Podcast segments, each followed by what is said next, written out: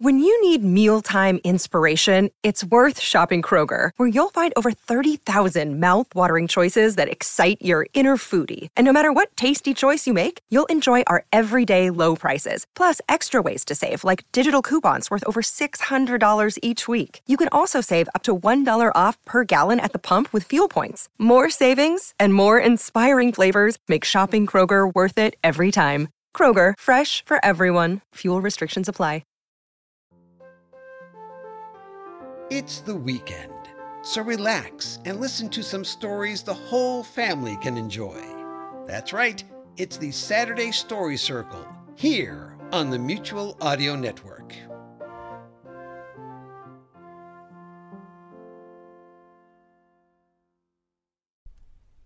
The following audio drama is rated G for general audience.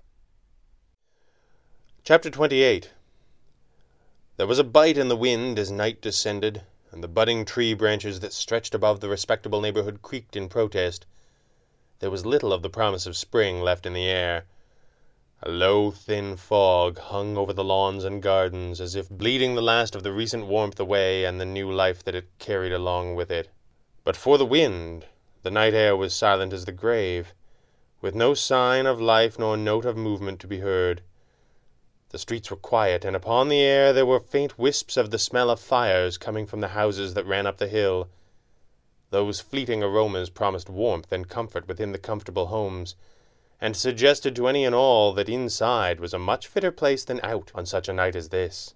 Near the top of the hill, across a wide expanse of lawn, there were two fleeting shapes that clearly did not share this view.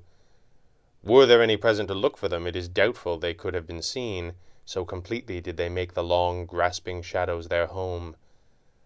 The moon showed itself through the mist and chill, and bathed the home of Joshua Kane in a pallid, unearthly glow.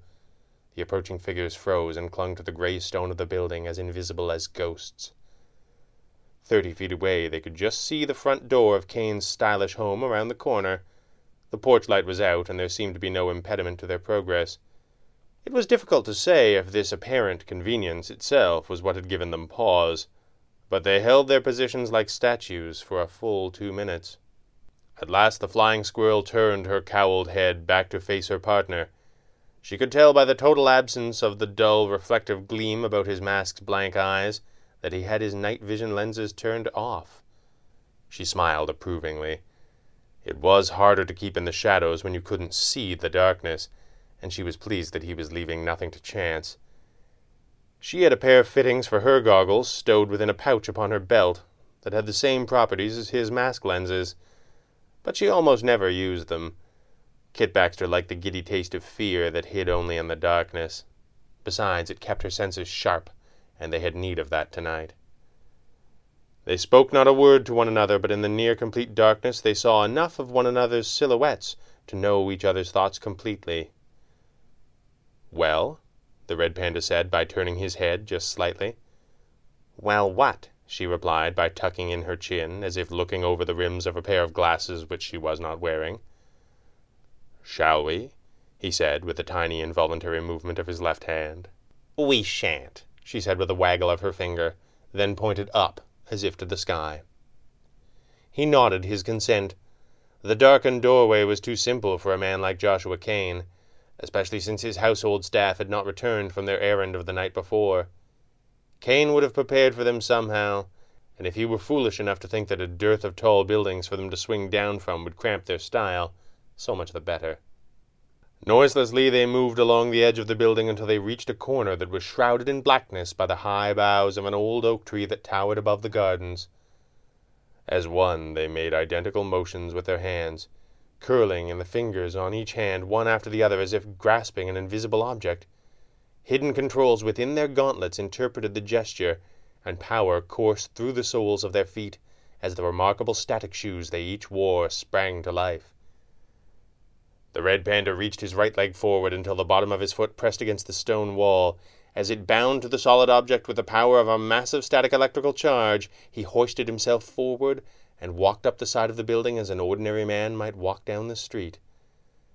It was more of a process, to be sure. The constant tiny motions of the hand sensors required to grip and release the walls and push the feet forward upon the vertical path was like gently working a marionette. But the gestures required were minuscule, and through long practice he barely thought of them as he climbed, his partner moving silently a few paces behind him and just to his right.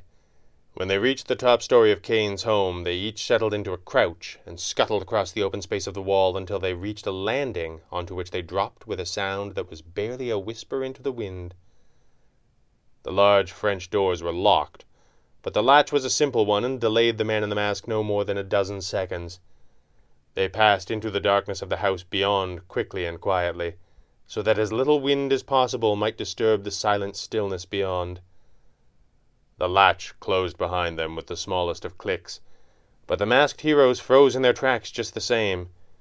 For a full minute they stood stock still and listened for any sign that their presence was known, listened for any creak, any footfall that might betray an opposing force. Kit Baxter's ears were naturally sharp, and her keen senses had been honed by adventure. She heard nothing but the even thump of her own heartbeat and the controlled breath of her partner. Another thirty seconds went by, he turned his head to face her. She shook her head. In the slight glimmer of moonlight that had survived the journey, she could just see the outline of his grin. He touched the side of his mask with a red gauntleted hand, and there was a momentary dull flash as his lenses sprang to life. He gazed about the small sitting room in which they stood. It was comfortable enough, though it looked as if it had been recently disturbed. A drawer in a small end table was still half open, and several papers poked through the opening as if something else had been hurriedly sought and removed. He moved noiselessly around the space, his footfalls casting no more sound than those of a cat. The red panda ran his fingers along the edge of a bookshelf. Several large tomes had been disturbed and not replaced and now lay carelessly upon the ground. He reached behind the books that remained and felt an open space that would normally have been hidden. It was empty. He turned and saw the flying squirrel on point, close behind him, alert for any disturbance and finding none. He leaned in towards her, bringing his lips close to her right ear as she watched their backs. Looks like Mr. Kane made tracks, he whispered, trying not to be distracted by the smell of her hair. Kit's heart skipped at the feel of his breath, but she never lost her focus. She tilted her chin up slightly and twisted her head just a few degrees to the right to be heard. Think he's gone to ground? she breathed. Wouldn't you? came the reply. Before she had a chance to answer that, there was a sudden burst of loud static coming from one floor down, as if a phonograph arm had just been dropped upon a waiting record. An instant later, the halls were filled with recorded sound of an operatic tenor. Interesting, the red panda said quietly, breaking for the door. The flying squirrel gripped his arm. If anyone had been putting that record on, I'd have heard them doing it, she hissed. He smiled at her. I said it was interesting, didn't I? Moments later, the door to Joshua Kane's study opened silently. The room was in precisely the same state of disarray that it had been that afternoon when Ajay Shah had seen it last. The false front in the bookcase was still open, revealing the wall safe, now nearly empty but ajar. Papers were strewn about the floor with little regard to their importance, and the great mahogany desk bore several piles of documents, clearly assembled in haste. The black leather chair was turned away to face the wall, but from the doorway the red panda could tell that it was occupied. Joshua Kane, he intoned gravely. There was no reply. The music played on, but not so loud that Kane could have helped but hear the masked man's voice. Don't be coy, Kane, the voice boomed again. We are far beyond that. Again there was no reply. I've had about enough of this, the flying squirrel said. Before her partner could move, she had flung a combat boomerang across the room, hitting the corner of the black leather chair with a loud thwack before returning to her hand. The chair began to spin in response to the force she had applied, revealing a well dressed young man with an utterly vacant stare. He spun with the chair, making no effort to stop himself, and showed no reaction to the presence of the masked newcomers. That's not Kane, she said as he spun. It's it's young Randall Allen, the red panda said gravely. As in the Allens with more money than God and only slightly less than you? The very ones, he said, moving into the room quickly. What's he got to do with Kane? she said, annoyed at the turn of events that made no sense.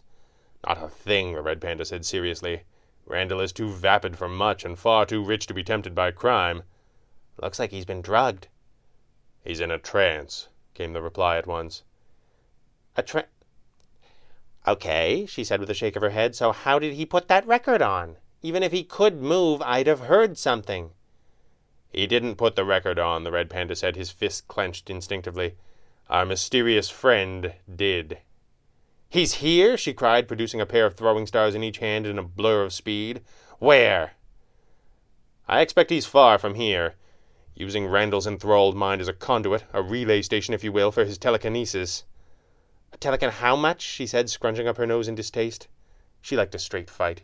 Exerting control over the physical world using pure mental power. That's how he knew we were in the house. He had a slave mind here waiting for us. Swell. Why? she said, quickly crouching to better see beneath the phonograph. I don't know, the man in the mask grimaced. Come on, we've got to get Allen out of here. If I can get him into a neutral space, I might be able to help him. Boss, she said, I think we might have bigger problems. The phonograph is wired up to a nice big strong box on the floor. What? And if that strong box doesn't have another one of those big stinking bombs in it, I'll eat my cowl. My guess is we've got till the music stops. Let's go, he said quickly, reaching out for the catatonic young man seated in the chair. His hand suddenly froze as a hideous smile spread across young Randall Allen's face, seeming to transform it into one the red panda had seen before. Boss! the squirrel called out in alarm. An instant later, the red panda realized that she was not responding to Allen's change. He turned to the doorway and saw a small collection of toughs standing shoulder to shoulder, three men deep in the doorway. They each wore the same glazed, blank expression as Randall Allen and stood stock still like statues. Well, come on, she shouted at the assembled gorillas as she settled into a crouch, prepared to launch into the amalgam of martial arts she called squirrel fu. Let's do this! The men in the doorway made no movement nor any sign of having heard her. What kind of fight is this? she snapped, annoyed. They aren't here to fight us, he said with a glance back at the record which was rapidly reaching its end. They're here to slow us down. He thinks I can't get past six zombie mooks, she snorted. Carrying Allen, before the record ends, the red panda cried, hoisting the slight form of the wealthy young man on his shoulders. He shuddered as he heard a voice pass through Allen's lips, a voice that was the pitch and timbre of the boy's own, but carried the essence of a ghost from the past, a voice the red panda had never expected to hear again. Choose, the voice hissed. Moments later, as the final notes still echoed triumphantly through the halls of Joshua Kane's comfortable home, a wall of fire rose from the study and tore the building apart as if it were made of matchsticks. The roar rose like thunder across the quiet neighborhood. The thick black smoke masked the comfortable smell of wood fires.